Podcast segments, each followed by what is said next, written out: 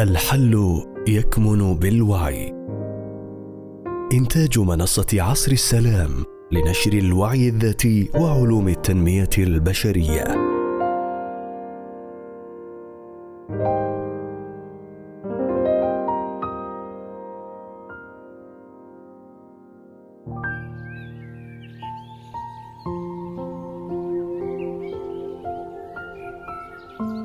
الحياة المثالية.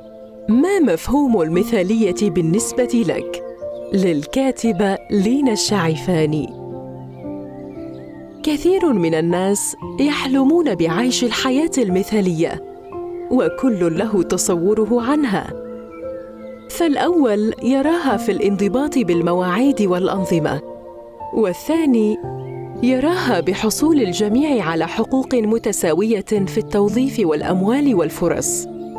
والثالث يراها في اكتساب الجميع للعلوم والمعارف والأخلاق التي تجعلنا نتعايش في مجتمع مهذب. غالب من يسعى لعيش حياة مثالية يحاول فرض نظام فردي على نفسه أو نظام جماعي على أسرته أو منظومته في العمل أو على الآخرين أيضا.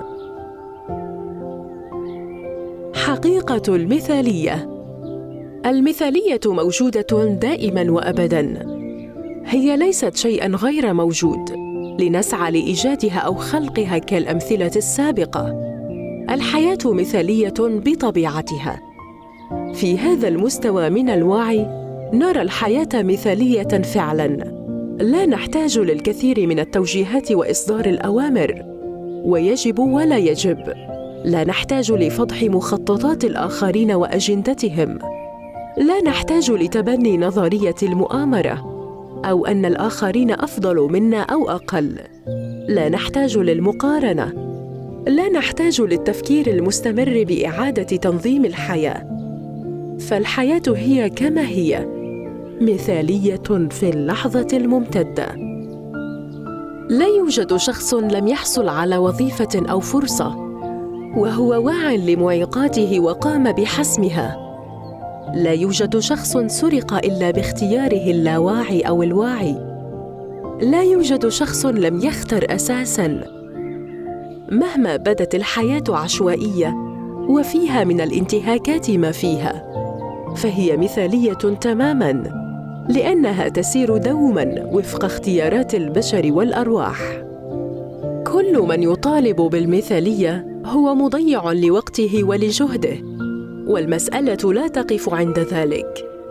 بل تمتد لعدم تجلي الحقائق لهم لأنهم يريدون الحياة وفق هواهم وآراءهم. يريدون رؤيتها كما يرغبون لا كما هي. وقد تكتشف الآن أن هذا أحد معيقات النمو الروحي لديك رفض رؤية الحياة كما هي. إن ذلك مشابه لمن يطالب الشمس بالإشراق كل يوم. هي موجودة وتقوم بعملها لكنه اختار ألا يراها. هل أتخلى عن أهدافي؟ بالطبع لا.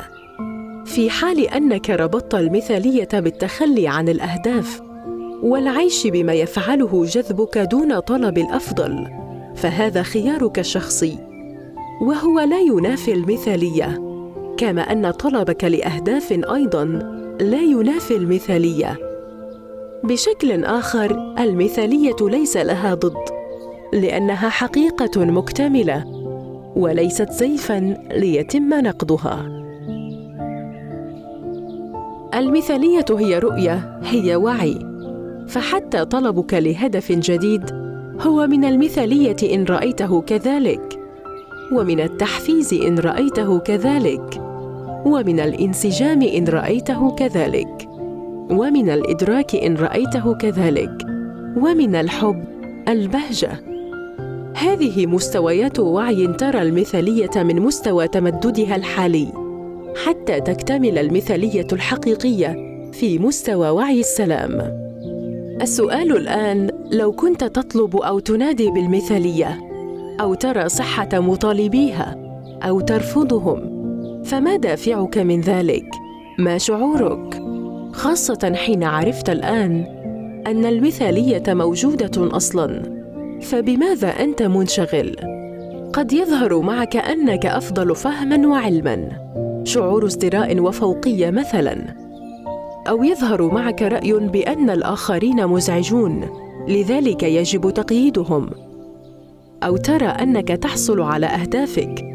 كترقيه في العمل حين تلتزم تماما بالوقت في الحضور والتسليم والأداء. ما مفهوم المثالية بالنسبة لك؟ غالبا ستجده مفهوما غير حقيقي ويستنزف منك طاقتك. في الجانب الآخر أرجو الا ينساق فهمك إلى تخطي من يضع القوانين والتشريع مثلا أو من يدير منظومته الخاصة الفردية أو الجماعية. وفق خطوط واضحة لأن الدوافع والمشاعر مختلفة. فهم لا يسعون لعالم مثالي بقدر توضيح ما لهم وما عليهم. سلوكهم من مستوى الوضوح 320 هاوكنز. من الوعي أن نعي حدود مسؤولياتنا ونؤديها وما هو ليس منها وأن نكف عن محاولة إعادة ترتيب الحياة. في حين أنها مرتبة وفق نظامها الخاص أن تمرسك على رفع وعيك وتمديده والإدراك بوعي أعلى من وعيك الحالي.